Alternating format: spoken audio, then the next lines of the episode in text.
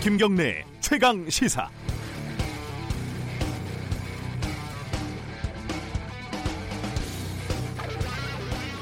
모든 취재원을 의심하라고 배웠습니다. 실제로 모든 사람은 거짓말을 합니다. 적어도 100% 진실을 이야기하지는 않습니다. 이 와중에 여러 취재 소스 중에 그래도 신뢰도가 높은 건 국가기관의 공적인 문서와 발표입니다. 여기서는 거짓이 있을 경우에 누군가가 법적인 책임을 져야 하기 때문입니다. 북한 어선이 삼척항에 몰래 들어와서 정박을 했습니다. 아니, 어, 아무도 저지하지 않았다는 게 정확한 말이겠군요. 첫 번째 거짓말입니다. 월요일 국방부는 어선을 발견한 것이 마치 해상인 것처럼 발표를 했습니다. 사실 부두에 정박한 상태였죠. 해상 해안 경계 작전에는 문제가 없었다고도 했습니다. 그러나 어제 경기에 실패했다고 말을 바꿨습니다. 두 번째 거짓말입니다. 통일부는 어제 북한 선박을 폐기하는 것처럼 말을 했는데 사실 복원하고 있었습니다. 세 번째 거짓말이죠. 이외에도 많습니다. 목격자들과 CCTV가 나오니까 어쩔 수 없이 거짓말을 인정한 것으로 보입니다. 이렇게 초기 발표가 대부분 거짓말로 드러나니까 이후에 모든 것이 의문투성이로 보입니다. 국민들이 믿을 수가 없는 게 당연합니다. 자초를 한 겁니다. 경계 실패의 원인과 대책이 급선무겠지만 누가 왜 어설픈 거짓말로 정부와 군에 대한 최소한의 신뢰를 망쳤는지도 반드시 규명을 해야 합니다. 국민에게 거짓말한 죄도 경계에 실패한 죄만큼 무겁습니다. 6월 20일 목요일 김경래 최강 시사 시작합니다.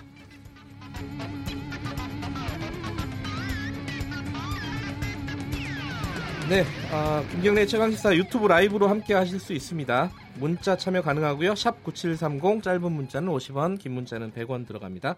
스마트폰 스마트폰 애플리케이션 콩으로 이용하시면 무료로 문자 보내줄 수 있습니다. 자, 어, 주요 뉴스 브리핑부터 시작하겠습니다. 고발 뉴스 민동기 기자 나와 있습니다. 안녕하세요. 안녕하십니까. 시진핑 주석이 북한 신문에 기고를 냈어요. 이것도 되게 이례적이네요. 네, 북한 노동신문에 어제 기고를 했는데요. 네. 어, 일면에 장문의 기고문 형식으로 입장을 밝힌 것 자체가 상당히 이례적입니다. 네. 시진핑 주석은 기고문에서 북한 비핵화 협상의 진전 그리고 지역 안정에 적극 기여하겠다 네. 이런 뜻을 밝혔고요. 북한이 요구하는 상응 조치를 포함해서 단계적 비핵화 방식의 지지를 표명을 했습니다. 교착 상태에 빠진 북미 협상 촉진자로 자신이 나서겠다는 뜻을 분명히 밝힌 것으로 풀이가 되고 있는데요. 네. 시 주석 방북을 계기로 북미 대화 재개 돌파구가 마련될 수 있을지 주목이 되고 있습니다. 어, 오늘 방북하나요? 그렇습니다. 예. 네.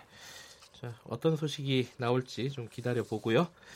어, 우리 정부가 대북살 지원을 9년 만에 재개를 했습니다. 네, 세계 식량 계획을 통해서 북한의 국내산 쌀 5만 톤을 지원하기로 했는데요. 네. 2010년 이후 9년 만에 북한에 쌀을 이제 지원을 하게 되는 겁니다. 네. 근데 직접 지원이 아니라 세계 식량 계획을 통한 간접 지원 방식을 택했는데요. 네. 일단 세계 식량 계획 쪽에 요청이 있었고 분배의 효율성, 투명성 등의 문제를 고려한 것으로 보입니다. 아, 정부가 국내산 쌀을 국내 항구에서 세계 식량 계획 쪽에 인계를 하면은요. 네. 세계 식량 계획이 북한에 해상 운송하는 방식으로 추진이 됩니다. 북한에 지원되는 국내산 쌀은 정부가 보유하고 있는 2017년산인데요. 지난 4월 말에 정부 양곡 재고량이 122만 톤 정도 되거든요. 근데 국내 그 적정 재고 수준이 7, 80만 톤 정도 됩니다. 그래서 네. 이번 대북 지원으로 국내 쌀값 폭등의 우려는 없다는 게 정부의 설명입니다.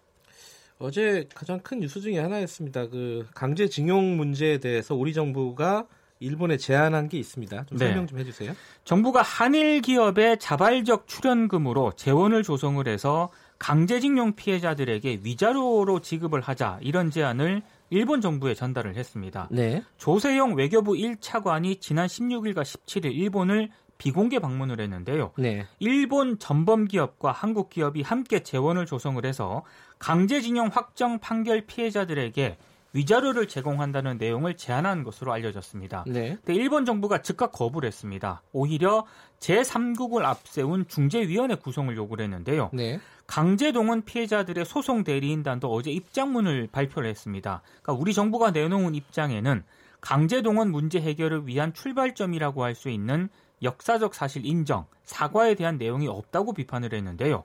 특히 확정 판결을 받은 피해자 14명에 대해서만 위자료를 지급하겠다는 그런 정부의 입장도 피해자들의 목소리를 전혀 반영하지 못한 것이라고 비판을 했습니다.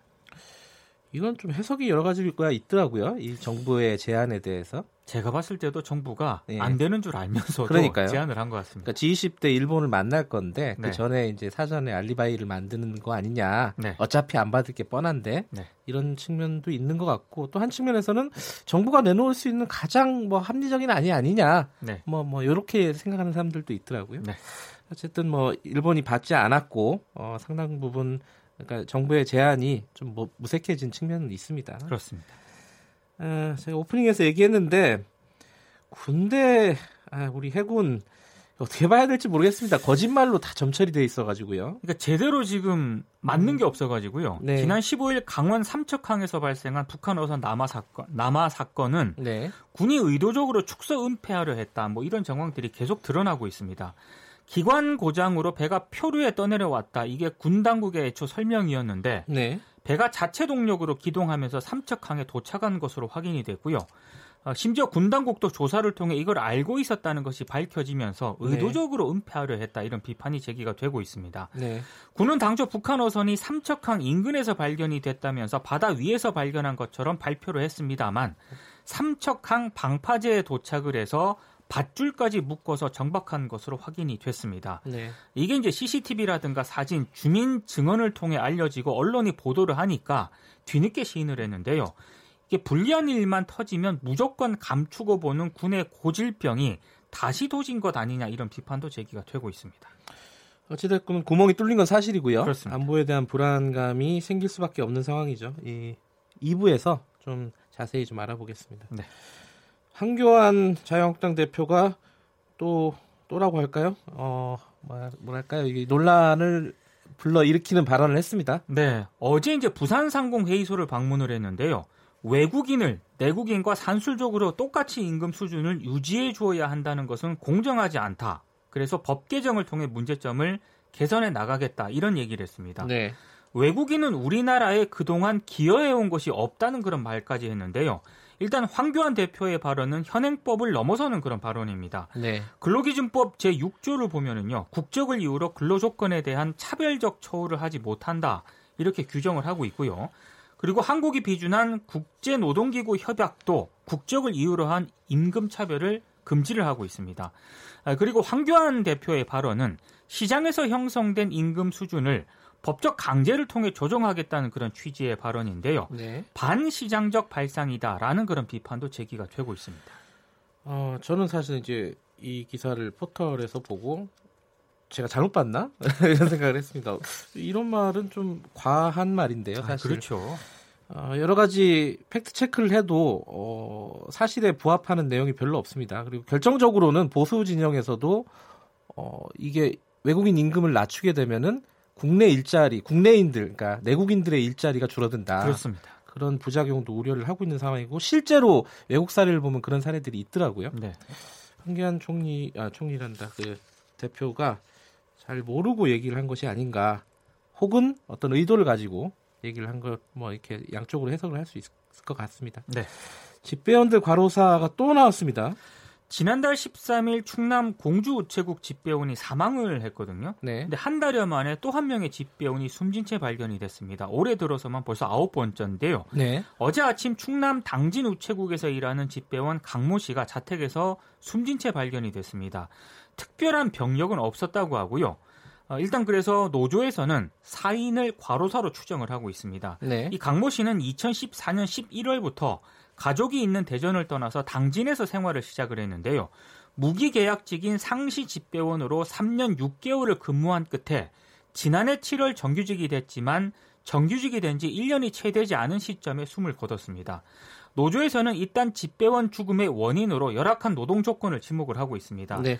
우정 노조는 주 5일제와 인력 증언을 요구를 하면서 지난 11일 중앙노동위원회에 쟁의 조정을 신청을 하고 조정을 현재 진행 중인데요. 네. 24일 조합원 찬반 투표를 거친 뒤에 다음 달 9일 총파업에 돌입할 계획입니다. 아, 파업이 예정돼 있군요. 그렇습니다.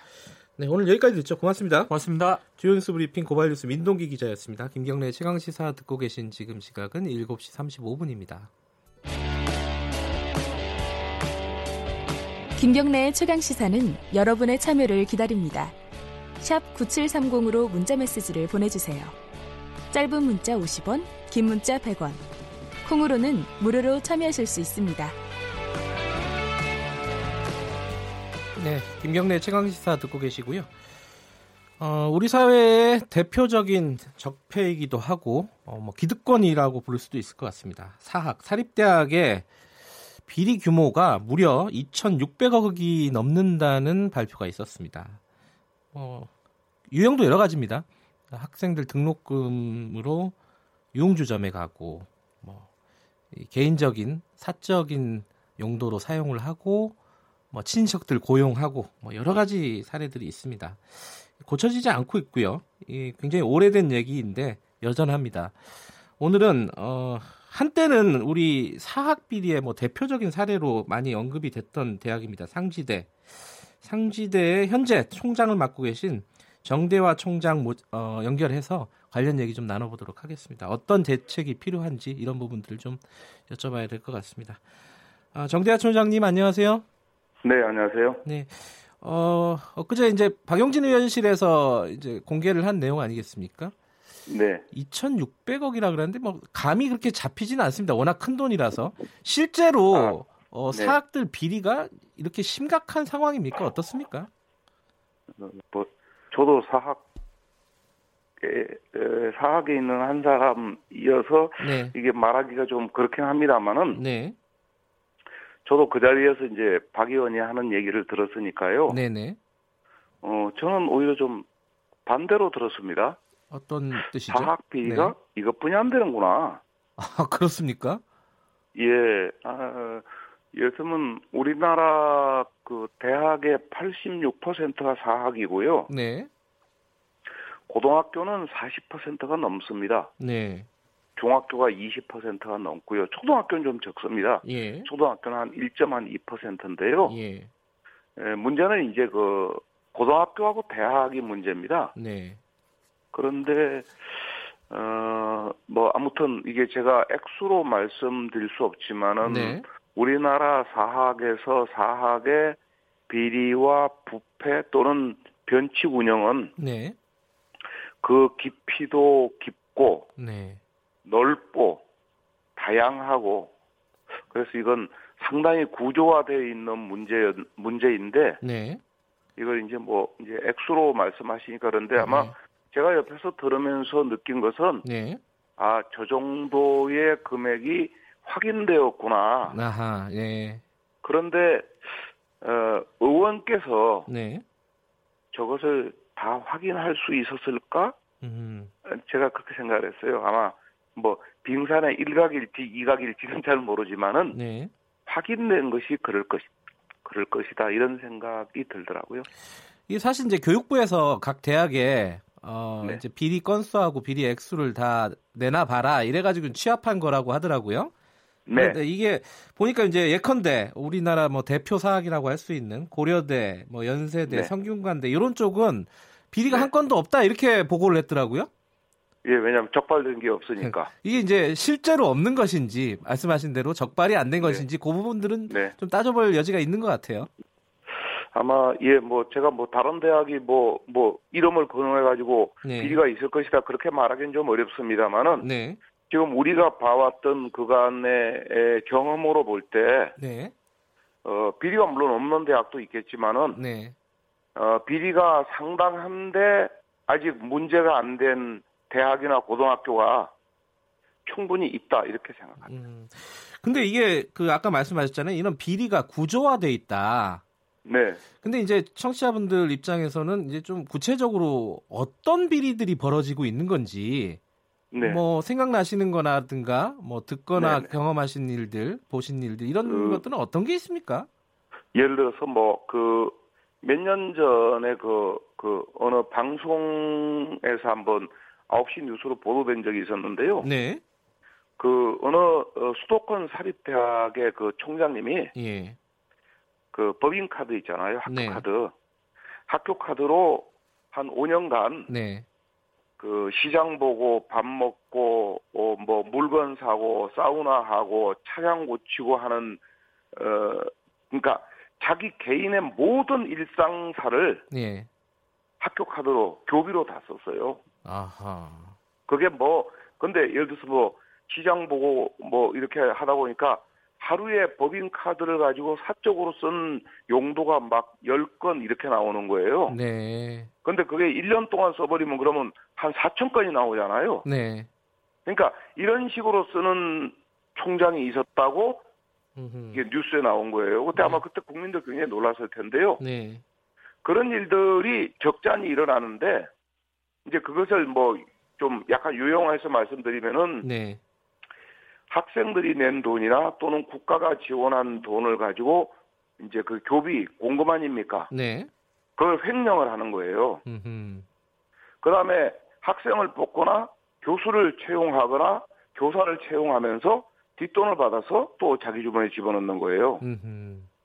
또 물건을 사고 금액을 허위로 고지하고 네. 또는 건물을 짓고 뭐 이렇게 뒷돈을 받거나 거기서 또 돈을 착복하고 이런 형태의 말하자면 비리를 일상적으로 저지르는 게 이제 사학 비리고. 네. 근데 이제 그렇게 하면은 사람들 눈에 띄니까 문제가 되잖아요. 네. 그러니까 그걸 띄지 않도록 자기의 친인척으로 예를 들어서 뭐 회계부장, 총무부장, 격리부장, 기획실장 이런 걸 쭉 앉혀가지고 자기들끼리 말하자면은 의사결정에 참여하고 자기들 외에는 아무도 모르게 하니까 예. 이걸 이제 우리가 통상 족벌 구조라고 합니다. 예. 자기 가족들끼리 친인척끼리 그렇게 하는데 예를 들어서 과거에 상지대도 김문기 씨가 예. 그런 형태로 뭐 사돈에 8촌에 4촌에 6촌에 뭐 10촌에 이렇게 가지고 쭉 앉혀 가지고 이제 음. 자기들끼리 다 이렇게 의사결정하는 거죠. 음. 이제 이런 이제 족벌 구조가 있고, 그런데 이 족벌 구조라고 하더라도 결국은 드러나잖아요. 네. 그 드러나게 되고 문제 제기하고 항의하면은 그렇게 항의하는 교수나 학생이나 직원은 가차없이 징계하고 내쫓고 네. 뭐 폭, 폭력을 휘두르고 하는 것이 지금 사학 비리의 구조죠. 그러니까 말씀하시는 걸 들어보면은 어 네. 그러니까 네. 이 사립대학의 뭐 소유주라고 할까요? 뭐 이사장이나 네. 뭐 총장이나 네. 이런 사람들이 잘못을 저질렀어도 그것들을 네. 지적하거나 감시할 수 있는 사람들이 전부 다 자기들 사람들이다. 네.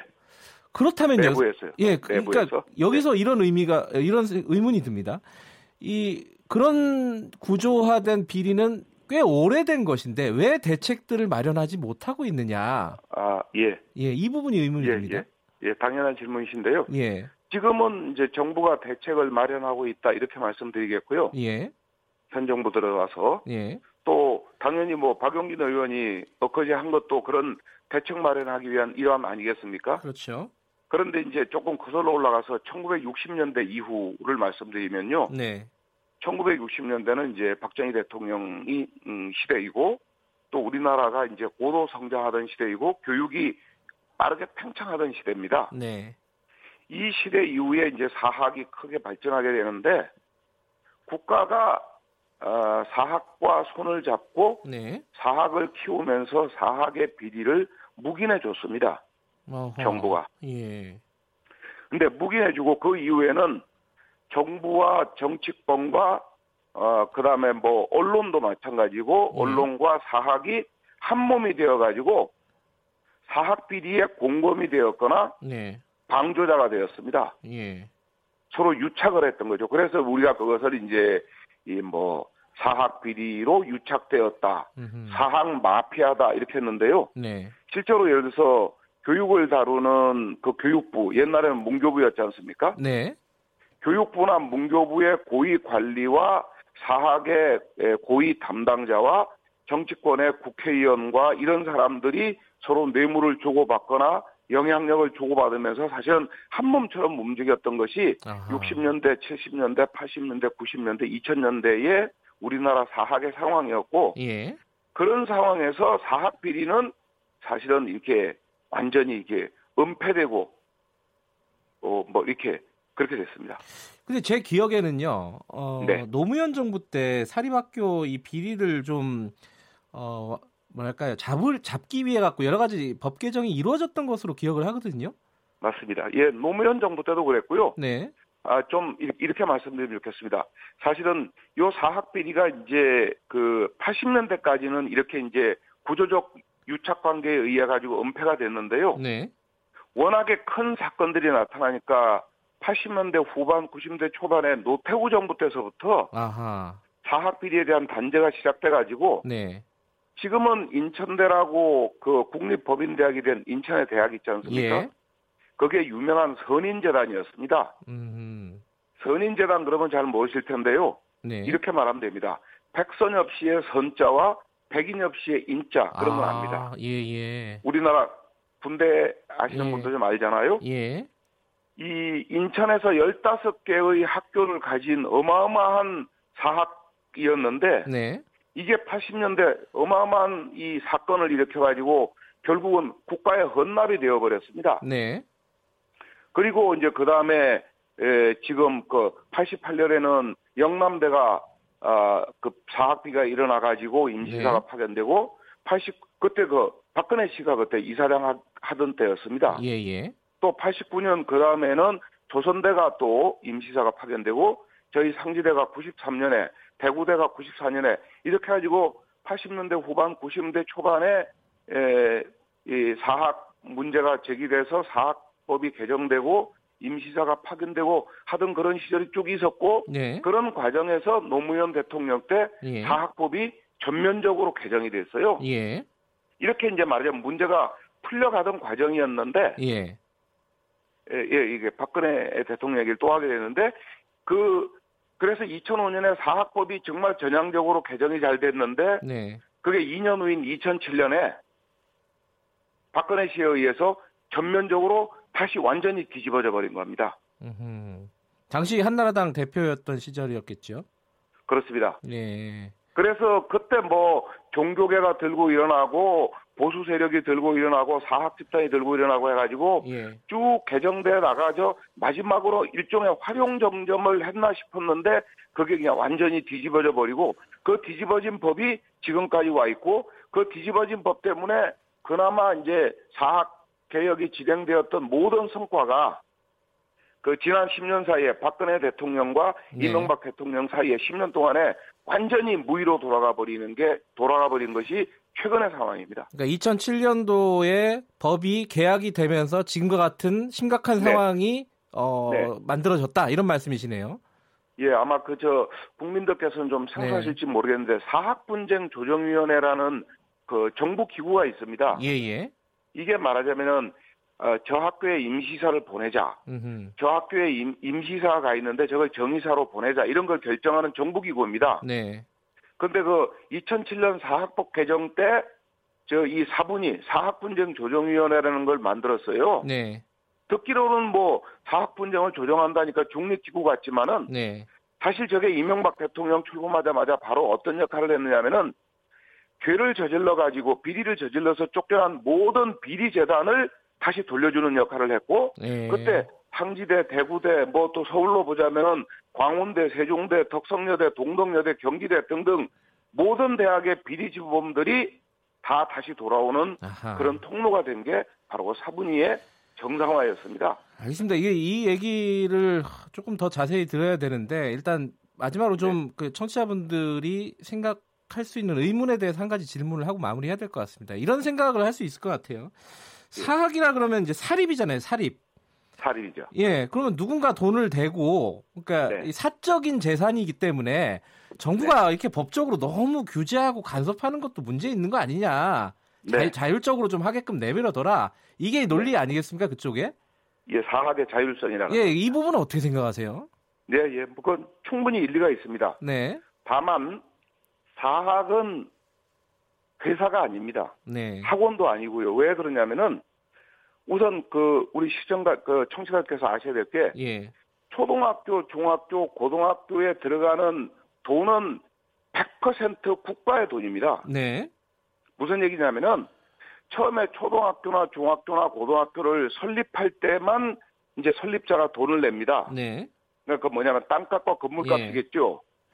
그 이후에 100년이든 1000년이든 거기에 들어가는 교사의 인건비, 학교의 학교 운영비 또는 건물을 증축하는 비용, 수리비 하는 비용, 뭐 하다못해 복사지를 사고 볼펜을 사는 모든 비용까지 100% 전부 국가가 지원합니다. 네.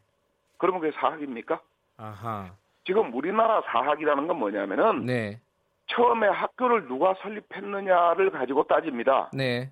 그런데 학교를 운영하는 데 들어가는 비용은 전적으로 국가나 사회가 부담합니다. 예, 예, 예. 그렇게 되면은 사학 설립자가 혼자서 이건 내 거니까 내 마음대로 하겠다 그렇게는 못 합니다. 그러니까 우리 사회에서 공적인 성격이 더 강하다 사학이라고 해도 이런 말씀이시네요. 그렇습니다. 알겠습니다. 더구나 그... 이제 더구나 이게 교육기관 아닙니까? 예, 예. 총장님. 요게, 예. 예. 더 할 얘기가 많고 사실 오늘 강사법 네. 얘기까지 좀 하려고 했는데 아, 아 그거는 뭐 다음에 어, 한번 좀 더 연결을 해야 될 것 같습니다. 시간 좀 비워 주십시오. 예, 예. 알겠습니다. 예, 고맙습니다. 네, 감사합니다. 상지대 정대화 총장이었습니다.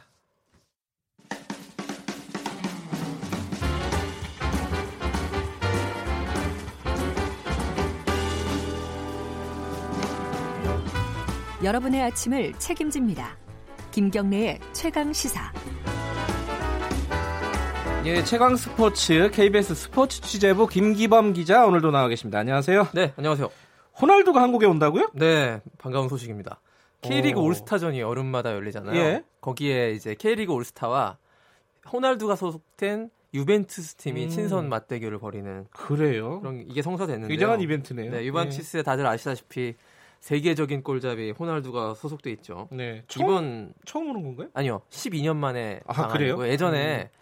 박지성 선수가 맨체스터 유나이티드에 있을 때 그때 네. 호날두가 팀 동료였어요. 예. 그래가지고 2007년에 방한해서 우리나라의 FC 서울과 친선 경기를 펼친 적이 있거든요. 그 예. 이후로 무려 12년 만인데요. 그때보다 훨씬 더 큰 스타가 돼서 다시 돌아온 건데. 근데 이게 예전에 뭐죠 메시 네. 바르셀로나 왔을 때 메시가 출전을 하니 많이 이런 논란이 좀 있었죠. 그 논란이 있어가지고 이번에도 네. 아, 안 하는 거 아니에요? 그래가지고 그때 저기 그 바르셀로나가 왔는데 네. 바르셀로나의 과르디올라 감독이 아 메시는 아직 준비가 안 돼가지고 내일 경기에 못 뛴다 해서 기자회견적인 발칵 뒤집어졌습니다. 예. 제가 그때 현장에 있었는데 아, 그래요? 그리고 그 매치 에이전트 주관사가 네. 긴급히 수습을 해서 메시를 뛰게 하는 그 조치를 취했던 그래서 한 20분 정도 뛰었거든요. 근데 그 20분 뛰고 골 넣었더라고요. 준비가 안 된 20분만 뛴 선수한테 골을 먹었는데 예. 이번에는 그런 좀 사태를 막기 위해서 호날두의 출전 사항을 계약 조건에 명시했습니다. 아하. 그래서 반드시 호날두는 뛰게 돼 있는 거고요. 유벤투스의 예. 호날두가. 예. 자, 7월 26일 서울 월드컵 경기장 금요일 밤이거든요. 음. 굉장히 큰 축제가 될 것 같고 호날두의 슛을 우리는 예를 들어서 우리나라와 K리그 올스타 골키퍼가 누가 될지 모르겠습니다만 음. 조현우 대구 골키퍼가 막는다. 이 호날두 음. 대 조현우 이런 모습도 연출될 수 있을 것 같고 어쨌든 예. 최근 축구가 상승 곡선 그리고 있는데 이 홀스타전이 아주 방점을 찍을 것 같습니다. 예, 야구 소식도 하나 네. 알아볼게요. 키움에서 구단주하고 네. 선수들이 캐치볼 그러니까 해갖고 논란이 되고 있다? 정확히 말씀드리면 구단주는 아니고요. 예. 그 키움 히어로스의 허민 의장이 있습니다. 아, 의장이에요? 네. 일종의 사회이사인데 사실상 이 구단의 경영에 막강한 영향력을 음, 끼치는 그래요? 음. 이 허민 의장이 2군 선수들, 예. 1군이 아닌 2군 선수들이 훈련 마치고 퇴근을 해야 되는데 그 퇴근 시간에 잠깐 잡아놓고 자신과 함께 캐치볼 훈련을 했다. 그래서 좀 무리를 빚고 있다. 그래서 프로야구 선수협회는 이거 선수들에 대한 규정 위반 아니냐 이렇게 문제 제기를 공식적으로 했거든요. 네. 근데 여기서 좀 아셔야 될 거는 허민 의장의 독특한 이력입니다. 예, 이 저 게임 회사에서 도, 큰 돈을 벌어가지고 예. 그 고양 원더스라는 독립 구단 예전에 김성근 감독이 예. 있었던 거기에 막대한 돈을 지원해서 그 음. 야구단을 운영했던 몇십억을 지원했어요. 독립 야구를 좋아하시는 분 같아요. 그렇죠. 야구를 좋아할 뿐만 아니라요.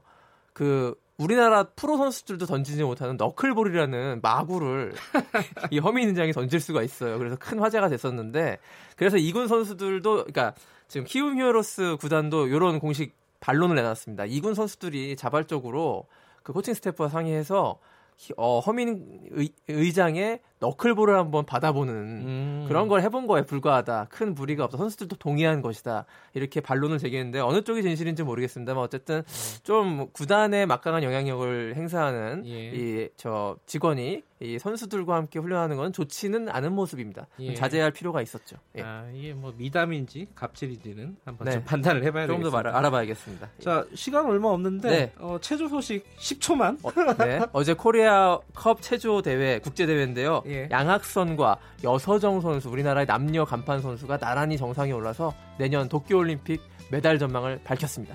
알겠습니다. 오늘 소식 고맙습니다. 고맙습니다. KBS 스포츠 취재부 김기범 기자였습니다. KBS 일라디오 김경래 최강시사 1부는 여기까지 하겠습니다. 2부에서는 어, 구멍 뚫린 안보에 대해서 좀 집중적으로 짚어보겠습니다. 뉴스 듣고 8시 5분에 돌아옵니다.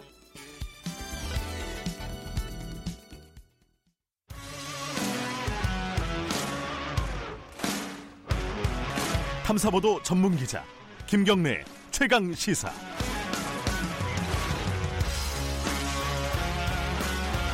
네, 김경래 최강 시사 2부 시작하겠습니다. 아까 잠깐 브리핑에서 말씀드렸듯이 어, 북한 어선에 뚫린 우리 안보 구멍에 대해서 좀 자세히 알아보겠습니다. 어, NLL 넘어올 때도 아무도 몰랐고요. 삼척항에 정박을 할 때도 몰랐고 정박을 하고 나서 어, 북한 주민이 이 항구에 올라와서 상륙할 때도 몰랐습니다. 그러고 나서 한참이 지나서 해경이 오고 뭐 군대가 오고 군인들이 오고 이래가지고 지금 이렇게 상황이 복잡해진 건데요. 아, 우리 안보망이 뚫렸다 이런 사실만은 뭐 부인할 수 없는 상황인 것 같습니다. 국회 국방위원회 간사 맡고 계신 자유한국당 백승주 의원 연결합니다. 안녕하세요. 예, 안녕하십니까. 경상북도 구미의 자유한국당 백승주 의원입니다. 네, 백 의원님은 이제 간사니까요. 국, 어, 방위 간사니까 이 관련된 사실을 보고를 받으셨죠? 그렇습니다. 그 저는 합참에 예. 주요 직위에 있는 분으로부터 보고도 받고 네. 또 다른 다양한 채널을 통해서 정보를 취득하고 근데 있습니다. 이 지금 이제 어 군에서 계속 이 사건을 축소하고 거짓말을 초기에 계속했다라는 의혹이 나오고 있지 않습니까? 의혹 수준이 아니고요. 예. 스스로 인정했어요. 예. 근데 백 의원님한테 그 보고를 할 때는 어, 제대로 보고를 했나요? 첫 번째는 처음에는? 그 저한테 합참에 아주 주요 지위에 있는 사람이 보고를 한 내용하고 네. 어제 중간 조사 결과하고는 완전 차이가 많습니다. 그래요? 네. 예.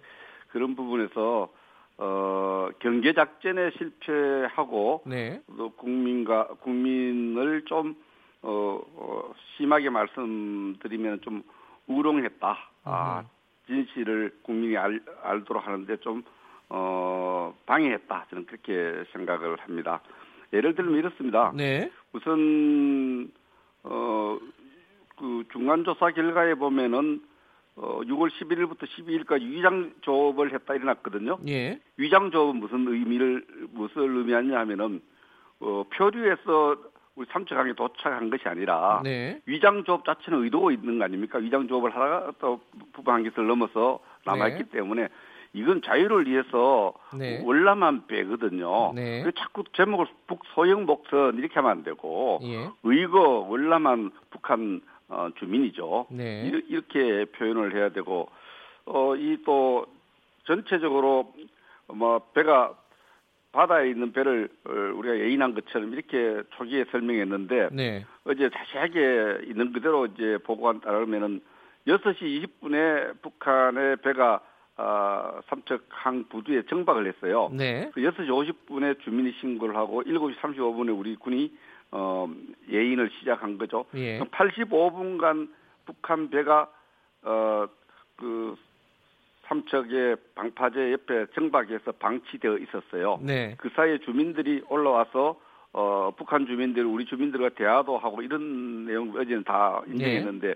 이 초기 발표하고 다르거든요. 아하. 이런 부분들은 우리 어, 사건을 어, 축소하려 했다. 예. 그 경계작전도 실패했는데 축소하려 했다는 걸 스스로 인정한 부분이라고 볼 수밖에 없습니다. 그러니까 공식적인 발표 말고도 국회 국방위 간사한테도 어, 거짓 정보를 처음에 보고를 했다 이런 말씀이신 음, 거네요. 뭐 저한테 보고할 때는 네. 막좀 음, 많은 부분을 제가 궁금해하는 많은 부분을 얘기하지 않았습니다. 아하. 이 부분은 두 가지로 봐야 되는데 몰라서 그랬느냐 네. 아니면 알고도 그랬느냐 봐야 되는데 네. 어, 그, 북한 주민 4명이 민간인이었기 때문에 합심조라 해서 예. 통일부하고 국정원, 국방부 같이 조사를 했는데 네. 그 정보 내용을 군이 제대로 어, 공유하지 못했을 수도 있지만 네. 어쨌든 어, 상당 부분이 어, 어제 발표한 내용을 저한테 직접 보고할 때 국방위원회 간사한테 보고할 때는 보고하지 않았습니다. 예. 근데 지금 제가 아까 모두 말씀드렸는데 그 NLL을 넘어올 때도 아무도 몰랐고요. 어, 정박할 때도 몰랐습니다. 군에서요.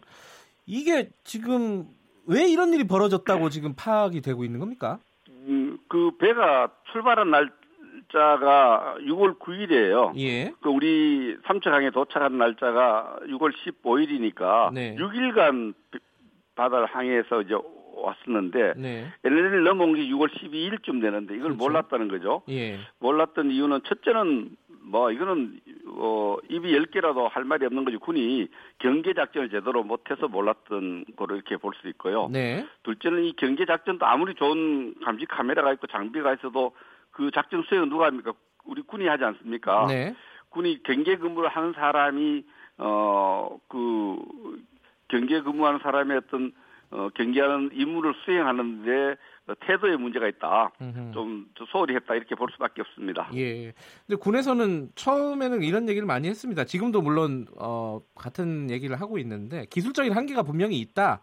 소형 목선은 탐지가 잘 안 된다. 이런 얘기를 했습니다. 이건 어떻게 보세요? 그거는 전문가들이 예. 이야기할 사항이지 군이 그렇게 변명할 사항은 아닙니다. 아하. 군에는 우리가 임무를 부여하면 그 임무를 완수했느냐 실패했느냐에 따라서 실패하면 실패한 데 대한 어, 국민에게 죄송하다고 해야죠. 네. 그리고 이 기술적 한계가 있겠죠. 네. 아, 기술, 기술적 한계도 있고 지금 말씀하신 그런 부분들도 고려되지만은 군은 임무를 완수해야 될 완수했느냐 실패했느냐를 갖고 자기 자신을 이야기해야죠. 네. 그래서 이 군에서 이야기하는 것은 뭐 배가 너무 작아서 10m 되는 배가 너무 작고 파도가 많, 높았어. 또 뭐 음, 또 반사 되는 태양 때문에 네. 뭐 이런 얘기하지만은 우리 국민이 군에 요구하는 것은 물 밑으로는 잠수함까지 북한의 잠수정까지 어, 철저히 경계를 해서 빠짐없이 경계할 걸 기대하고 있지 않습니까? 네. 그래서 지금 군이 자꾸 이렇게 경계 실패, 경계 작전의 실패를 자꾸 뭐 외부의 어떤 소형 목선 때문이다 이런 네. 식으로 네. 자꾸 변명하는 것은 보기가 좀안 예. 좋습니다. 아, 결과로 보여줘야지 변명에 불과하다. 지금 기술적으로. 그는 임무가 예. 보여지고 그 임무를 완수했냐 못했냐에 따라서 우리 그걸 예. 보는 거죠. 그런데 이제 일단은 뭐 이렇게 다 그 경계망이 뚫려가지고 정박을 하고 북한 주민이 상륙까지 했습니다. 근데 이제 그 이후의 조치도 잠깐 살펴봐야 될 것 같은데요. 자, 4명 중에 2명은 귀순 의사를 밝혔고 2명은 북한으로 돌려보냈습니다. 예. 이 후속 절차, 후속 조치는 적절했다고 보십니까? 어떻습니까? 매우 부적절했죠. 어떤 어떤 측면에서요? 후속 조치는 네. 우선은 사실이 아닌 것으로 이제 판단이 되었습니다만은 그 배를 북한 선장에 그저 동의를 얻어서 폐기했다고 통일부가 발표했지 않습니까? 처음에는 그랬죠. 네. 그 제가 이게 있을 수 없는 일이어서 국방부에 확인하니까 네. 우리 해군 이 보관하고 있다 이렇게 이야기했는데 예. 그것은 폐기를 하지 않았지만 폐기 방향을 정했던 거죠. 음흠. 이런 부분들도 매우 부적절했고 또 이 저 신문을 한지 6일 동안 배, 바다에 배를 타고 온 사람들을 예. 불과 이틀 정도 신문하고 두 사람은 북으로 어, 돌려 보냈어요. 네. 이 부분도 저는 매우 부적절했다고 생각을 합니다. 어떤 측면에서 부적절하다는 말씀이시죠? 어, 그분들이 위장 조업을 하면서까지 네 명이 서로 의사소통을 해서 넘어왔을 거 아닙니까? 그렇죠. 넘어왔으면 그분들의 어떤 여러 가지 그 합동 신문을 좀 어, 마음을 안정시키고 충분히 듣고 음흠. 판단하고 어, 국민에게 발표를 하고 나서 그 사람들 돌려보내도 아무 문제가 없어요. 네. 불과 이틀 만에 돌려보내고 이, 두, 두 사람 돌려보낸 그 자체도 제가 볼 때는 어, 성급하지 않았나 생각이 음, 들고요. 네. 물론 그분들 의사를 존중했다고 하고 인도주의 원칙을 권하지만 이 모든 결과들이 모든 조치들이 국방부가 주도를 한 것 같지 않습니다. 음. 돌려보내는 부분은 통일부가 주도한 것 같고요. 네. 그래서 통일부라든지 국방부 밖의 기관들이 이 후속 조치를 결정하는 데서 배를 폐기하는 방향을 정하는 문제라든지 네. 또 하는 이런 문제들에 있어서 어 이전에 통상의 어떤 우리가 하, 이런 일이 처음 있는 일은 아니거든요. 그렇겠죠. 김만철 일가도 알다시피 네. 이 넘어왔을 때 어, 하는 통상의 절차보다는 좀 더 굉장히 뭐좀 어, 저 이틀 만에 돌려보는 이런 문제들은 우리가 북한 눈치 보기 아니냐는 이런 의심을 충분히 에, 제기될 수 수밖에 없는 의혹을 가질 수밖에 없는 그런 조치들이기 때문에 그건 잘못됐다고 생각하고요. 네. 그리고 더 중요한 것은 왜 있는 대로 처음부터 보고를 국민에게 알리려 하지 않고 네. 광범위하게 축소 노력을 했느냐 이 부분 또 어, 매우 잘못됐다 이렇게 봅니다. 그 지금 두 가지 말씀을 하셨는데요. 하나는 북한 눈치 보기에 의혹이 있다라는 것과 축소 애초에 처음에 사건을 축소해서 국민들한테 발표를 했다 라고 말씀하셨는데 그 처음에 애초에 사건을 좀 축소하고 어 약간 숨기고 이랬던 것은 왜 그랬다고 보십니까? 저도 이해가 안 됩니다. 예를 들어서 28마력이면 큰 엔진이거든요. 네. 엔진을 가동해서 어 삼척에 왔는데 표류했다 그래요. 네. 표류. 표류는 엔진을 사용하지 않고 바람이 따라 왔다. 자꾸 목 소형 목선을 계속 강조하는 거예요. 이게 지금 또 북한 소형 목선 발견 이런 제목으로 자꾸 보고를 하는데 네. 아이 그 이거 북한 배 이름도 지금 국민에게 알리지 않아요. 배가 뭐 작아서 이름이 없는지 몰라도 그 배 이름을 대고 그 배가 월남에 온 거죠. 자유를 음. 찾아서 네. 이 제목 정하는 것부터가 너무나 이해가 안 가지 않습니까? 음. 북한 소형 목선 발견. 그 북한 무슨 배만 배 이름을 대서 그 배가 의거 월남이 왔는데 그, 그 중에서 신문을 내보니 두, 두 사람은 북으로 가기로 원해서 보냈고 네. 그 사람 있다. 그러고 뭐, 저, 어느 그 신문 결과 어, 엔진 어떻게 어떻게 왔다. 이렇게 하면 되는데 네. 처음에 표류해 왔다. 또 뭐 바다에 있는 것을 또 납포한 것처럼 이렇게 에, 나프란 말을 안 썼지만 네. 어, 인근 바다에서 발견했다. 예. 인근 바다에 누가 발견했습니까? 그 바로 음. 방파제 옆에 공판장이 있어서 주민들이 6시 네. 20분에 배가 정방해서 6시 30분 뒤에 주민들이 그걸 보고 말도 건네보고 주민들이 112에 신고를 해서 출동한 시간도 말이 안 돼요. 6시 음. 50분에 신고했는데 7시 35분 삼척이 큰 도시도 아니에요. 45분 만에 출동을 하고 이런 부분들은 도대체 납득이 안 가는 겁니다. 그러니까 이런 예. 태시에 대해서 후속 조치에 대해서 예. 이제 나중에는 있는 그대로 발표를 했습니다만은 참 저, 제가 얼굴이 후끈거리고 부끄러운 일, 예. 부끄러운 예. 우리 데이비 시였다 이렇게 볼수 있습니다. 그러니까 처음에 축소 발표한 것이 이 어떤 남북 관계를 고려한 것인지 아니면 본인들의 실책을 숨기기 위해서 발표를 그렇게 한 것인지 이 부분이 좀 헷갈리는 부분 측면이 있습니다. 그 실책 부분은 이제 군이 대, 제대로 경기 작전 했느냐는 예. 전투태세 금일단에서 이제 나가서 조사를 했던 그런 결과가 나왔는데 후속 조치 부분은 예. 이 국방부 가 주도한 것은 아닌 것 같아요. 예. 이거는 저 통일부가 주도적으로 어, 한 것 같은데 그 탈북 주민을 송환하는 문제라든지 이런 합심조 예. 합심을 한다는 게 이제 합동 신문을 한다는 거거든요. 예. 그각 기관이 군과 우리 국정원 또 통일부 예. 관련 기관이 그 주민들을 가지고 그 넘어온 동기 또 예. 과정 또 이런 장래 어떻게 하겠느냐 이런 부분에 대해 신문하는데 이제 중앙에서 신문하고 뭐 지역 신문을 같이 할 겁니다만 합니다만 이런 부분을 이제 통일부가 아니면 국정원이 예. 주도했을 수 있는데 후속 조치 관련해서 사실 국방부가 알겠습니다. 큰 영향을 주도적으로 안 한 것 같아요. 통일부가 했는데 이 부분은 통일부에 대해서도 예. 저희들이 좀 따지려고 합니다. 왜 그렇게 두 사람 빨리 보내게 되었고 네. 어, 후속 조치와 관련해서 왜 신문 내용을 국민에게 알리지 않는지 이 부분은 예. 국방부보다는 통일부와 국가 다른 기관의 예. 어떤 방침이 매우 잘못됐다 예. 어, 이렇게 봅니다. 나경원 원내대표가 국방, 국방부 장관 사퇴를 얘기했습니다. 주장을 했는데 이 부분은 어떻게 보세요? 우선은 이 사실 이게 어 굉장히 큰 경제 작전의 실패입니다. 네. 어 상상을 해보시죠. 만약에 우리 배 주민이 북한에 가서 이렇게 어, 한저 북한 부대에 가서 75분 동안 있다가 내리고 이런 상황을 북한이 어떻게 했겠는가 생각해 보면 예.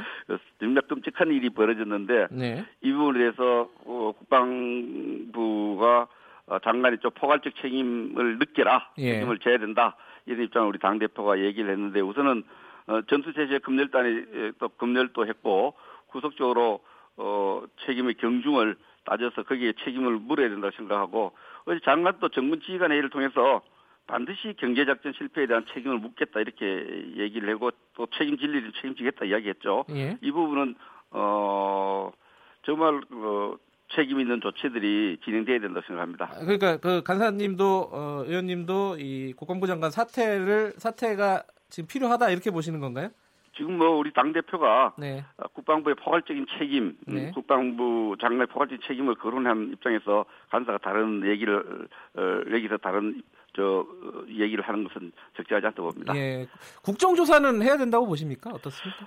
지금 국정조사 곧 상임 저 국회가 정상화된 상임위원회를 통해서 예. 어, 철저히 따지고 또 부족하면은 어, 국정조사도 진행해야 될 사안인데 어, 일단 상임위원회를 통해서 예. 또 상임위원회가 열리지 않더라도 예. 국회의 권한을 최대한 활용해서 네. 어, 국민 눈높이에 맞게 또 우리 안보를 생각하면서 예. 철저히 진실을 어, 조사를 하고 대책을 세워 나가겠습니다. 이게 지금 상임위가 빨리 열리고 이런 어떤 정부의 실책에 대해서 좀 질의하고 이런 부분이 필요한데 국회가 안 열리니까 이것도 참 어, 난감한 상황 아닙니까? 아닙니다. 이거는 진실 조사였는데 예. 물론 뭐 상임위원회 열리면은 예. 또 좋지만은 어, 상임위원회 열리지 않더라도 우리 먼저 국방 우리 합참 작전본부장을 예. 어, 어, 저 국회로 불러서 예. 어, 따지고 또 조사 결과 전비태세 금융 결과, 네. 확신 결과 이런 부분을 조사한 사람들도 접촉을 해서 예. 진실을 규명을 할 수 있습니다. 하고 있습니다. 알겠습니다. 오늘 말씀 감사합니다. 예, 감사합니다. 국회 국방위원회 간사 맡고 계신 자유한국당 백승주 의원이었습니다.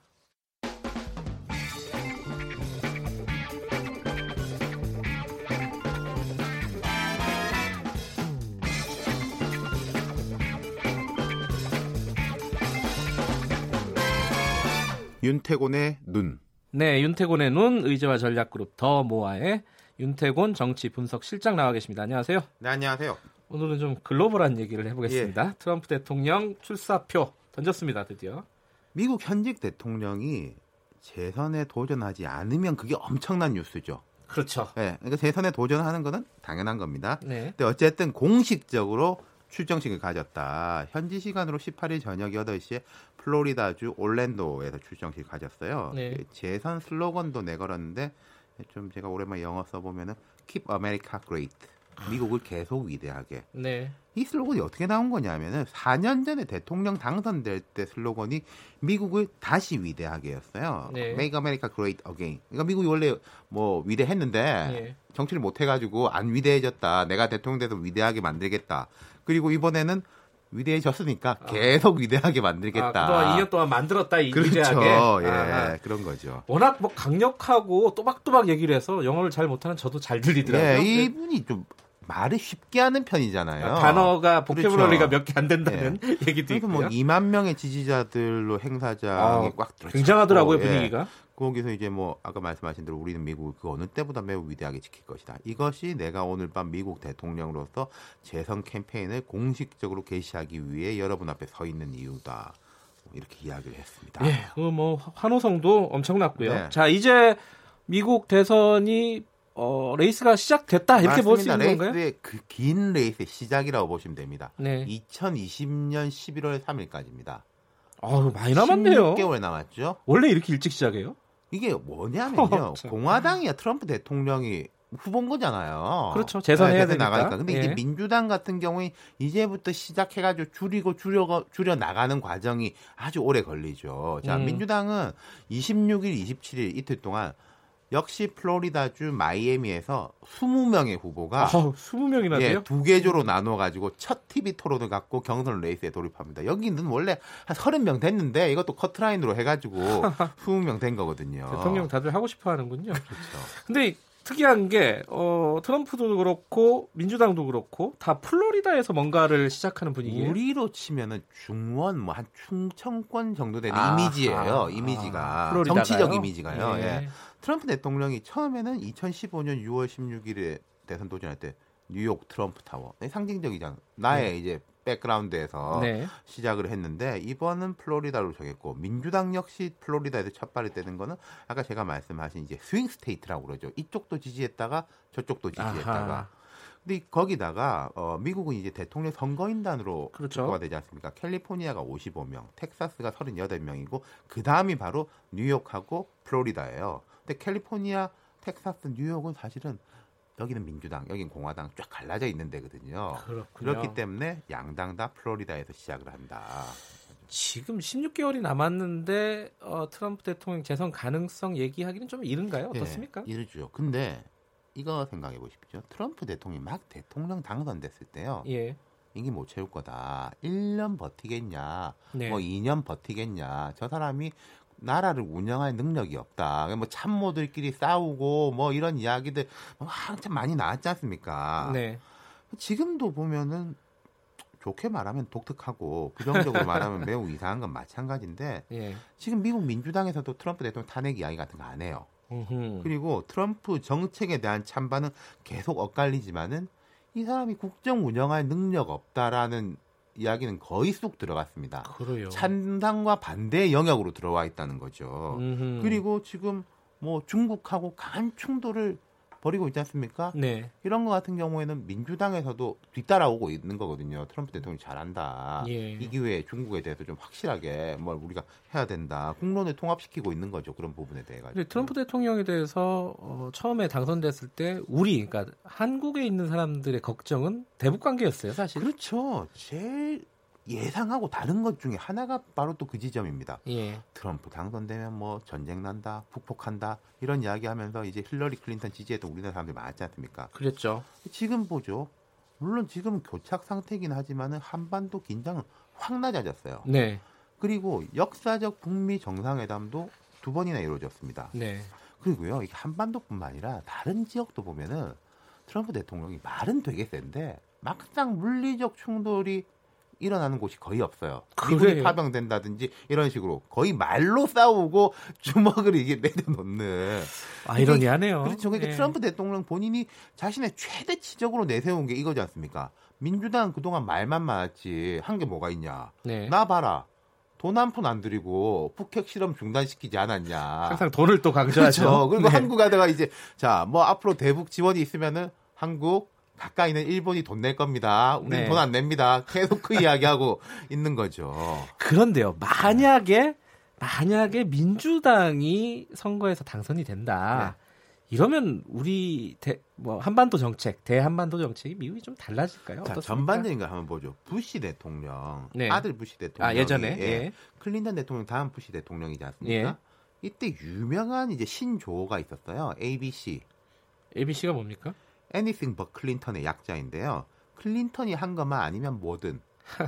여기도 이름 참 잘 짓네요. 네, 전임자와는 예. 무조건 반대로 하겠다. 그래도 우리도 이명박 정부 때 ABR이라는 단어가 좀 유행했어요. anything but law. 아. 노무현이 한 것만 아니면 뭐든 뭐 이제 이런 식으로. 예. 자, 지금 민주당 후보들이 아까 20명으로부터 토론 시작한다고 말씀드렸지 않습니까? 네. 뭐 거의 ABT 분위기예요. ABT 트럼프. 트럼프. 예. 트럼프만 아니면 된다. 이 예. 트럼프가 예. 우리나라를 정말 엉망으로 만들고 있다. 음. 그, 그래가지고 뭐 내가 뭐 트럼프 꺾을 사람 뭐 이런 식의 이제 경쟁이 붙고 있는 거거든요. 음. 그리고 미국 민주당에서는 트럼프가 대표적으로 김정은 위원장 같은 독재자들하고 친하게 지내면서 미국의 전통적 가치인 인권 따위는 우습게 본다. 이런 비판도 많아요. 예. 이런 점에서 보면은 한반도 정책이 변화할 가능성 있는 거 아닌가. 예를 들어서 바이든 같은 경우에 전 부통령이 지금 민주당의 선두주자인데 그쵸. 얼마 전에 이제 북한하고 치열한 무슨 이제 뭐 북한 매체에서 늙은이가 어쩌고 이렇게 험한 네. 소리 해댔지 않습니까? 예. 근데 현 상황을 완전히 거꾸로 되돌리기 어려울 거다. 누가 음. 차기 대통령이 되건 트럼프가 진척시켜 놓은 현 상황에서 출발해서 더 성과를 얻으려고 하지. 네. 북한이 다시 미사일 발사하고 핵실험하고 이러면은 그건 엄청난 부담이지 않습니까? 아하. 뒤집기는 어려울 거 아닌가. 그럼 진짜 못 뒤집게 진도 빨리빨리 빼자. 맞습니다. 비가역적으로 네. 즉 되돌릴 수 없을 정도로 변화가 이루어지는 게 좋다. 그 트럼프 대통령이 재선을 하건 민주당 후보가 대통령이 되건 간에 우리 입장에서는 부정적 변화 가능성이 낮아지는 거죠. 거죠. 미국 경제가 워낙 지금 좋은 상황이라서 참 이게 재선이 될 가능성도 있을 것 같아요. 상당해 보입니다. 네. 오늘 말씀 잘 들었습니다. 예, 감사합니다. 이재화 전략그룹 더모아의 윤태곤 정치 분석 실장이었습니다.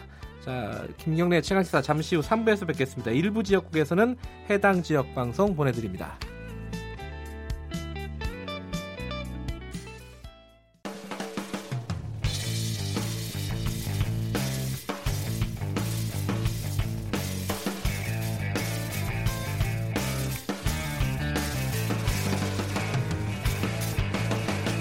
김경래의 최강 시사.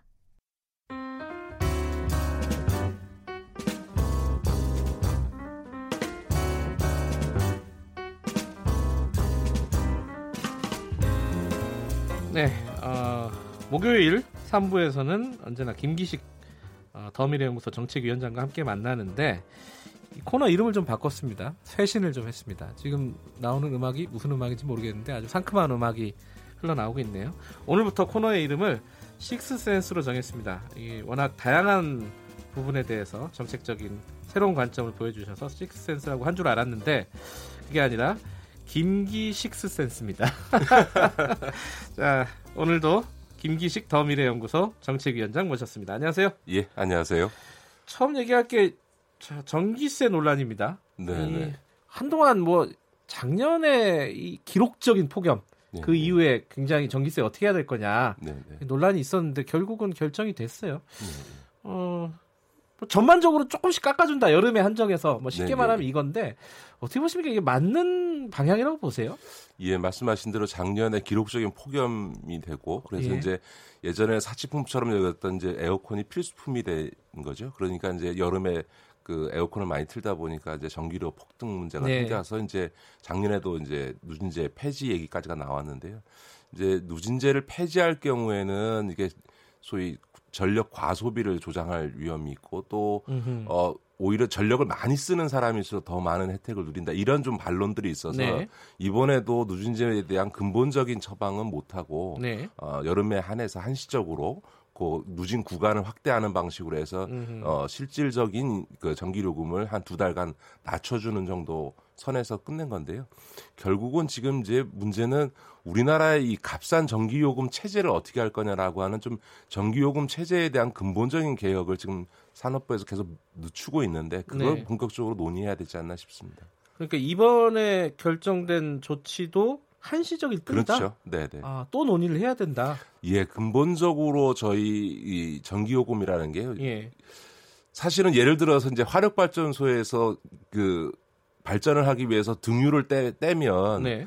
그 등유 가격보다는 발전 시설을 통해서 만들어진 전기료가 더 비싸야 되잖아요. 그렇죠. 부가가치가 붙으니까. 당연히 그렇지 않습니까? 예. 그런데 우리나라는 오히려 등유 가격의 반값인 전기요금 체제를 지금 유지하고 있습니다. 왜냐하면 그 유류에는 유류세를 높게 매기는 반면에 아하. 전기에는 세금을 거의 뭐 부가가치세 10%하고 전력산업 기반 부담금 3.7% 내는 거 외에는 안 붙이니까 세금에 예. 의해서 그 오히려 2차 전기 에너지원인 전기가 1차 에너지인 등유보다 싸게 돼 있고요. 그러다 음. 보니까 전반적으로 전력이 과소비되는 형태로 나타나고 있고 특히 산업 분야에서 그게 굉장히 심각한데요.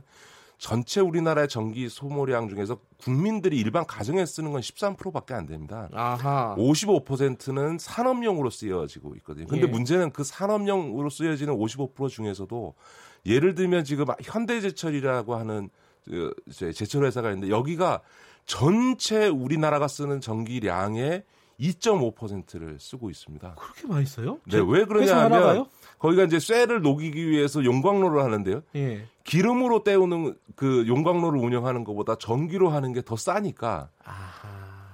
소위 그 화력 발전에서 기름을 떼서 만든 전기를 끌고 와서 다시 전기 그 전기를 가지고 용광로를 떼는 전 세계 없는 이 전기로 방식을 지금 취하고 그래요? 있는 거죠. 그래서 사실은 이제 삼성전자가 쓰고 있는 게 전체 우리나라가 쓰고 있는 거에 2.1%. 음흠. 또 포스코가 쓰고 있는 게 1.9%. 이랬습니까? 그러니까 우리나라 상위 15개 대기업이 쓰고 있는 전기량이 우리 국민 전체가 쓰고 있는 전기량보다 많습니다. 가정에서 쓰는 것보다요. 그렇죠. 근데 문제는 뭐냐면 이 상위 15개가 쓰고 있는 전기량이 국민 전체가 쓰는 것보다 많은데 전기요금은 1년에 2조 5천억을 더 덜 냅니다. 아하. 산업용이 더 싸게 지금 하고 있는 거예요. 엄청난 거거든요. 혜택을 주고 있는 거네요. 엄청난 특혜를 주고 있는 거죠. 자, 이런 아하. 소위 전기요금 체계를 이대로 계속 가져가면서 국민들한테는 여름에 에어컨을 킬 거냐 말 거냐를 고민하게 하는 건 전 매우 부적절하다고 생각을 하는 그래요. 거죠. 네.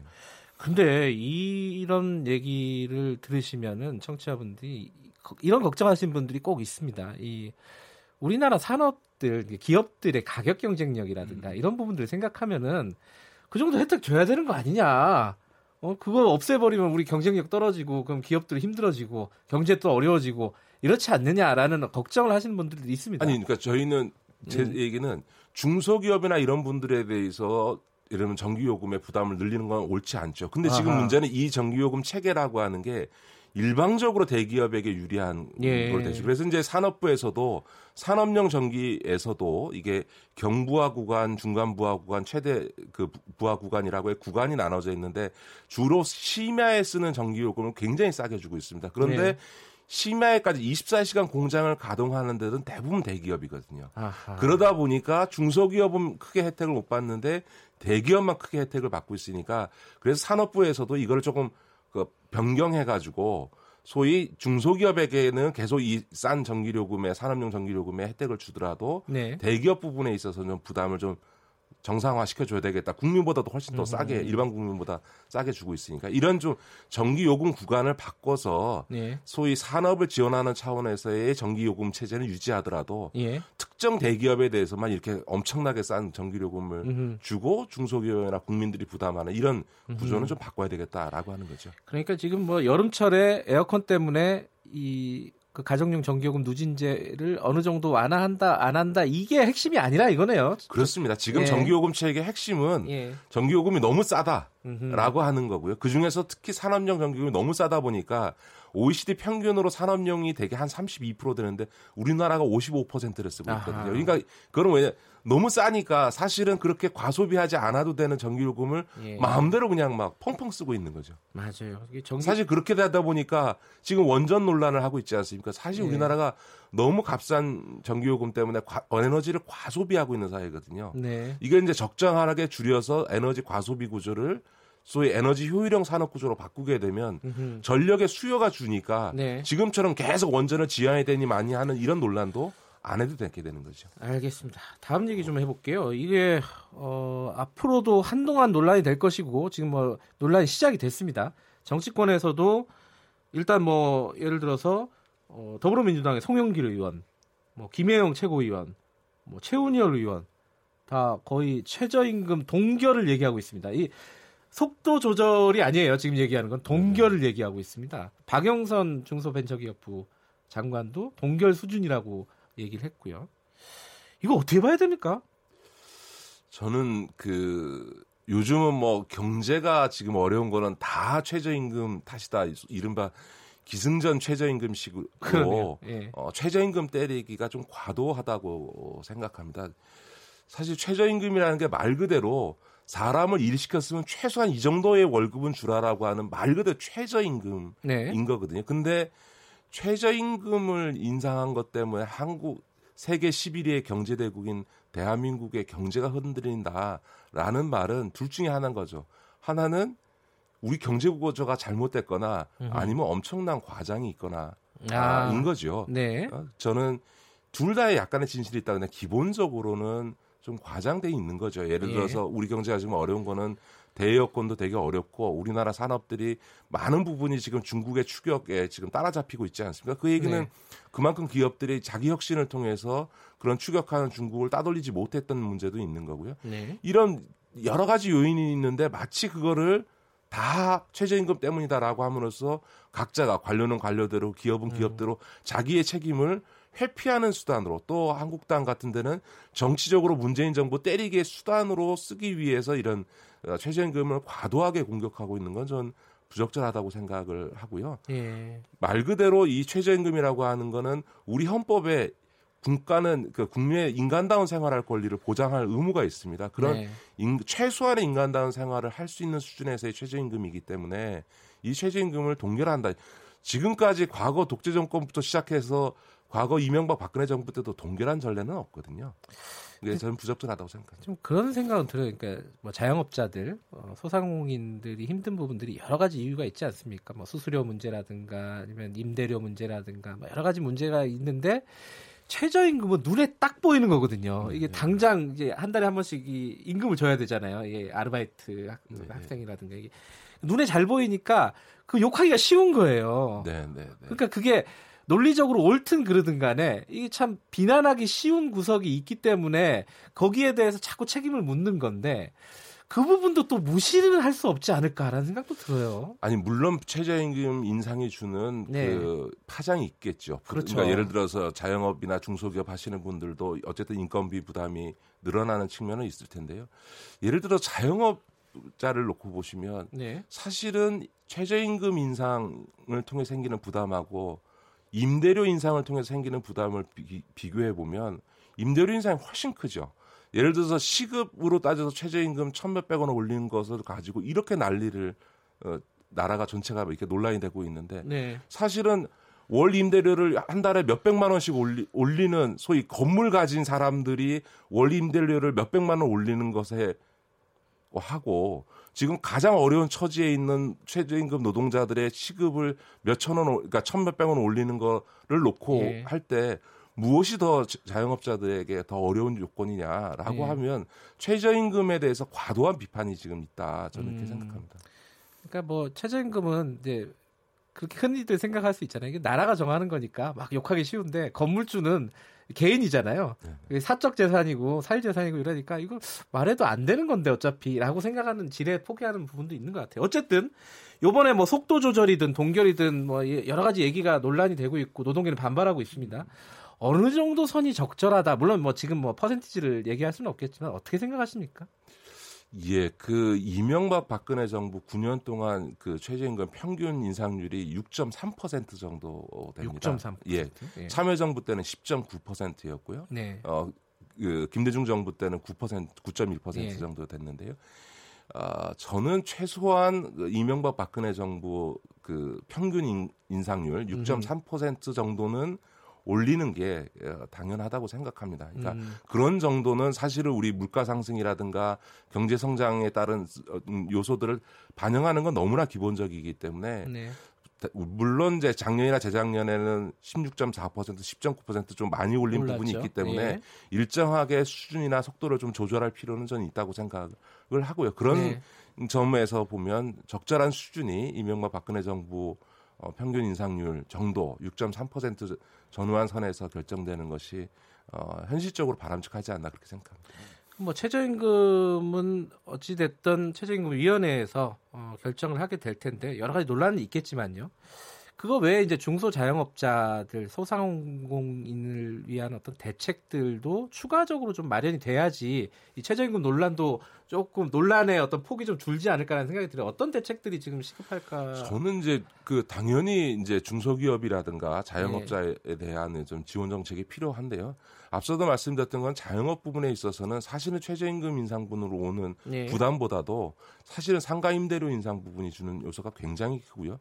지금 이제 많은 부분에 있어서 신용카드 수수료도 좀 내려가긴 했습니다만 네. 각종 이런 그 비즈니스상에 있어서 오는 부담들을 덜어주기 위한 아하. 이제 지원 정책들이 필요하고 중소기업 부분에서 제일 중요한 거는 사실은 대기업의 이런 불공정 거래 행위를 통해서 소위 중소기업이 누려야 될 적정한 이윤을 보장해주지 않는 소위 음. 그래서 중소기업이 지불 능력 자체가 떨어지니까 최저임금이 조금만 올라도 인건비 부담이 크게 오는 거거든요. 그러니까 그게 핵심이겠죠. 그렇죠. 네. 중소기업이 적절한 이윤을 보장받을 수 있도록 그 소위 대기업과의 거래에 있어서 이 불공정 거래 행위를 근절하는 강력한 조치를 취하는 것이 네. 사실은 그 어떤 중소기업 지원 정책보다도 저는 중요하다고 생각합니다.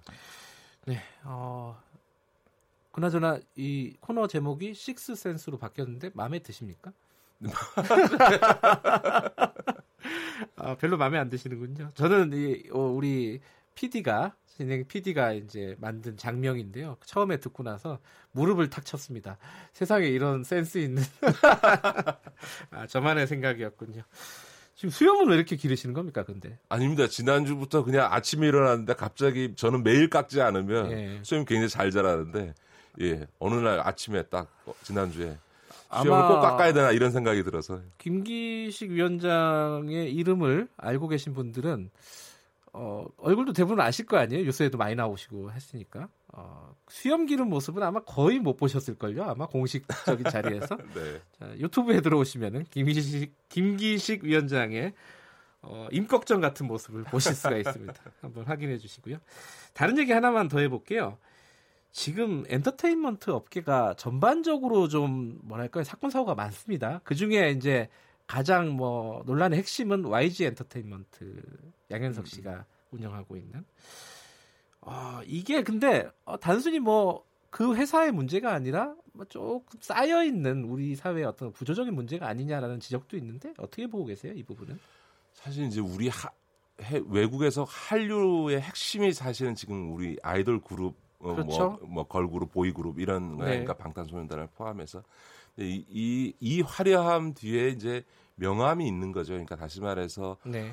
보통은 우리나라도 과거에 그랬고 지금 외국도 외국의 경우는 재능이 있는 뮤지션을 발굴해서 데뷔시키는 건데 우리는 그게 아니고 네. 아주 어릴 때부터 체계적으로 훈련시켜서 5년, 7년씩 훈련시켜 가지고 기획사에서 말 그대로 기획 상품 내놓듯이 아이돌 보이그룹 걸그룹을 예. 내놓지 소위 연습생들 그렇죠 예. 연습생 생활이 뭐 보통 5년씩 하는데 그런 이제 체계적인 훈련을 하다 보니까 이런 그 세계적인 아이돌 그룹이 나오기도 하지만 그렇겠죠. 또 한편에서는 그 과정에서 굉장히 통제와 억압의 과정들이 있었고 그러다 보니까 아하. 성공한 뒤에 일종의 그 통제와 억압의 반작용으로서 일탈 같은 것들이 좀 발생하고 있는 거고 그런 것들을 어 이제 일정의 데뷔 이후에는 통제하기 어려워지니까 네. 이런 문제들이 좀 발생하는 거 아닌가라고 네. 하는 생각이 좀 들고요. 그런 점에서 보면 지금 우리나라 엔터테인먼트 산업 자체의 어떤 그 어두운 면이 이번 과정을 통해서 좀 드러나고 있는 게 아닌가 싶습니다. 아, 그러면 YG 엔터테인먼트 개별 회사의 문제가 아니다 이렇게 보시는 거네요. 그렇겠죠. 이제 다만 이제 예. 그 회사의 독특한 문화 이런 게 조금 작용을 했겠습니다만 네. 전반적으로는 지금 엔터테인먼트 산업 자체에 있어서 특정인의 영향력이 지나치게 어, 강하게 작용하는 아, 문제 있죠, 또, 예. 그다음에 앞서 말씀드렸던 것처럼 지나치게 기획 상품 만들듯이 음. 이렇게 연습생들 운영하는 문제에 대해서 좀 되짚어 볼 필요가 있다. 왜냐하면 한 그룹이 탄생하기 위해서는 사실은 수백 명의 연습생들이 몇 년 내의 과정을 거쳐서 대부분 다 탈락하고 그 다섯 명, 일곱 명이 뽑히는 거거든요. 네. 그러면 그 중고등학교 나이에 그 연습생 과정에서 데뷔 한번 음. 못 해보고 탈락해버린 그 수백 명의 수천 명의 학생들은 음. 사실은 인생이 굉장히 허전해지고 예. 사회 적응하기가 어려워지거든요. 과연 우리 이런 연예인 양성 체계가 과연 바람직하냐에 대해서도 한번은 짚어봐야 아. 된다고 저는 생각합니다. 약간 그런 대자뷰 같은 게 있네요. 이게 완전히 다른 영역이긴 하지만 예컨대 우리 산업이 어, 1970년대 막 폭발적으로 성장을 했을 때요. 네네네. 그때 어, 성장은 되지만은 그 뒷 그늘에는 굉장히 저임금에 착취받는 노동자들이 네네. 있었잖아요. 그런 것들이 나중에 모순으로 이렇게 퍼, 터져 나오고 네 네 네. 뭐 그랬던 과정들이 좀 언뜻 좀 겹쳐지는 느낌이 있습니다. 예, 예. 그러니까 네. 이제 외국의 경우에도 연예인들 유명 연예인이 마약이나 무슨 스캔들이 발생하는데 네. 그 개인의 문제가 되지 그가 소속된 어떤 회사와 관련돼서 이렇게 네. 크게 사회적으로 문제되지는 않거든요. 그러니까 예. 근데 우리는 어느 연예인이 문제가 되면 반드시 그가 소속돼 있는 연예 기획사의 문제로 번지고 그러, 그, 그 연예 기획사에 있는 다른 연예인들 문제까지 이렇게 비화되는 거거든요. 예. 그러니까 이게 지금 뭐 외국이 우리나라보다 더 많은 연예인 관련된 스캔들이 있음에도 불구하고 양상이 다른 거는 네. 우리나라의 독특한 이 연예 산업 구조 때문에 발생하는 문제인 거죠. 예. 그런데 어, 지금 한참 잘 나가고 있지 않습니까? 우리 뭐 한류 네네, 네, 뭐 네네. 네. 엔터테인먼트 산업이 뭐 방탄소년단 잘 나가고 있는데 이, 이런 식으로 막 찬물이 끼어지는 거 아니냐. 아, 이런 걱정들도 일부 있을 것 같아요. 산업적인 측면도 그렇고. 예. 네, 네. 제가 오늘은 조금 그 명함에서 암의 요소를 많이 건드렸습니다만 사실은 이 한류를 만들어냈던 우리나라의 이 네. 연예 산업이라고 하는 것에 강점이 분명히 있는 거죠. 이건 계속 유지를 해야 되는 건 분명한 건데 네. 한번 이참에 이 어두운 면들도 한번 짚어서 네. 앞으로 지속적으로 성장할 수 있는 조금 점검을 해야 될 시기 아니냐 이런 취지에서 제가 말씀드린 겁니다. 그러니까 마약하고 막 그 어떤 사건 사고 위주로 스캔들 위주로 보지, 보는 것도 이제 사람들이 흥미가 있으니까 보겠지만은 산업적인 측면, 전체 구조적인 측면들도 유심히 한번 들여다볼 시기가 됐다 이런 예, 말씀이십니다. 예, 그런 얘기입니다. 알겠습니다. 오늘 말씀 감사합니다. 네, 고맙습니다. 아, 여기 진보의 향기라고 누가 써놨네요. 식스센스 김기식 더미래 연구소 정책위원장이었습니다. 김경래 최강 시사 듣고 계신 지금 시각은 8시 49분입니다.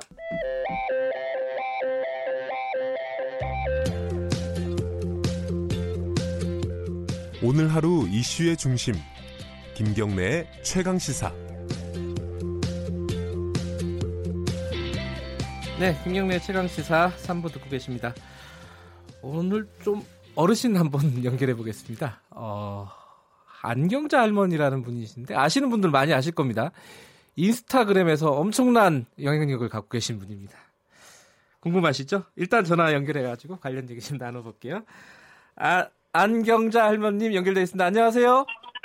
네, 안녕하세요. 예, 제 목소리 잘 들리시나요? 네네. 네, 잘 예. 예, 지금 어디 어디서 전화하고 계신 거예요? 저는 부천에 살고 있고 저희 집 에, 거실에서 전화를 받고 있습니다. 그렇군요. 아니 그 인스타그램에서 굉장한 스타라고 들으셨어요. 팔로워가 38만 명이라고 하는데 네. 도대체 어떤 걸 올리시길래 이렇게 스타가 되셨습니까? 아, 아 저의 에, 남편이 그림을 그려요. 아 예. 또 이제 수채화로 어, 그린 그림인데 네. 그 그림은 어, 저희 그 손자들에게 주는 일상의 이야기 그림이에요. 그 그림이 에, 영어와 아, português 포로 어, 그 이야기가 어. 제가 쓴 이야기가 함께 나가죠. 아, 그러니까 할, 할아버님께서 그린 그림을 그림에다가 할머니가 쓰신 글, 글이 얹어져 가지고 인스타그램에 네. 올라가는 거네요. 근데 네. 아까 그 손자들한테 주는 편지라고 하셨잖아요. 네. 손주들이 다 어디 있는데 멀리 있는가 봐요? 아, 네. 저 저희가 어, 사실은 36년 어, 동안 브라질 의 상파울로에 살고 있었어요. 아 그러세요? 어, 네. 어, 그때는 어, 두 손자는 한국에 있고 네. 또 한 손자는 뉴욕에 있었고 네. 있고요. 예. 근데 저희가 어, 한국으로 돌아온 지 이제 1년 반이 넘었어요. 예. 그래서 지금은 어, 두 외손자는 저희랑 같이 부천에 살고 있고요. 예, 예.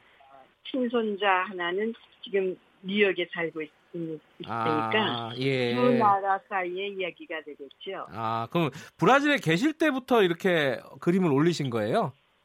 그렇죠. 아, 네. 근데 사람들이 이 그림을 왜 그렇게 좋아하던가요? 글쎄 왜 좋아하는지 저희도 궁금해요. 그러세요? 근데 예, 그 댓글을 통해서 네. 종합해 보면은 네. 어, 대체적인 반응이 어, 그림이 따뜻하다. 예. 어, 글이 감동적이다. 네. 어, 눈물이 난다. 네. 매일매일 기다려진다. 음. 뭐 이런 이야기들이 댓글로 계속 올라오고 있어요. 아하. 그 손주들한테 주는 편지였다 그러면 손주들의 반응도 있었을 텐데 뭐라고 하던가요, 손주들은? 어, 뉴욕에 살고 있는 이제 만 4살이니까 모르죠. 4살이에요? 네. 네. 자기 그 엄마 아빠가 이 그림을 보여주면 네. 알죠. 예. 네, 자기가 특히 좋아하는 뭐 공룡이라든지 이러한 그 자기 이야기가 자기가 네. 추는 춤도 그려지고 하니까 보고 알고 지금 이제 예, 요 근처에 저, 저희랑 살고 있는 어, 외손자 둘은 중학생이 됐어요. 이제 네. 곧 고등학생이 되는데 네. 그 아이들은 자기네들이 스스로 이제 들어가서 보고 어, 다 좋은 댓글도 달아주고 어, 자기들 나름대로의 느낌이 있나 봐요. 아하 그렇군요. 근데 이게 지금 뭐 그냥 손으로 그려가지고 편지로 보내시는 게 아니라 인스타그램에 올리는 거잖아요. 네. 어, 이 어, 뭐 인터넷에 올리고 이런 부분들은 좀 어려운 부분은 없으십니까? 아, 어려움이 있죠. 아, 그러세요? 네. 어, 저희가 이걸 시작한 것은 2015년 4월인데, 네. 어, 그 당시는 어, 인스타그램이 뭔지도 몰랐었어요. 예. 그리고 이제 아들이 예, 그림을 그리라고 했고, 그걸 어, 인스타그램에 올리라고 했을 때는 아하. 이제 배웠죠. 네. 이렇게 에, 사진을 찍어서 네. 그 스마트폰으로 찍어서 이렇게 이렇게 올리, 올려라 하고 그 음. 과정을 가르쳐주고 저희는 배웠는데 예. 그게 금방 그 당시는 이해를 하고 따라하지만은 한 뭐 한두 시간 지나거나 또는 뭐 하루가 지나면 완전히 잊어버리곤 했죠. 예. 그것이 매일 반복되니까 올리는 일은 어 그렇게 이제 어려운 일이 아닌 것이 됐었어요. 아. 그 막상 이거 시작하시고 인기도 얻으시고 이러니까 그래도 이게 어, 즐거우시죠? 이거 활동하시는 게. 네, 즐겁기도 하고. 네. 또 조심스럽기도 하고요. 어떤 부분이 조심스러우세요? 네, 이게 이제 우리의 지극히 일상적인 이야기예요. 아하. 아, 그런데 네. 어, 그러한 우리의 이야기를 공유해줘서 고맙다는 반응이 제일 많거든요. 네. 에, 그래서 아 이러한 그 가족 간의 네. 에, 정 가족 간의 에, 사랑이나 대화가 어, 동서 없이 공감을 주는구나 하는 것도 있지만은 네. 어 혹시나 이게 어떤 문화의 차이라든지 이런 것이 에, 조금 갈등의 요소는 되지 않을까. 예. 뭐또 나라와 알겠습니다. 나라 사이의 문제니까 하는 그런 염려도 있어요. 알겠습니다. 오늘 인스타그램에서 스타가 되신 안경자 할머니와 잠깐 얘기 나눠봤습니다. 고맙습니다. 할머니 건강하세요. 네, 감사합니다. 오늘 여기까지 하겠습니다.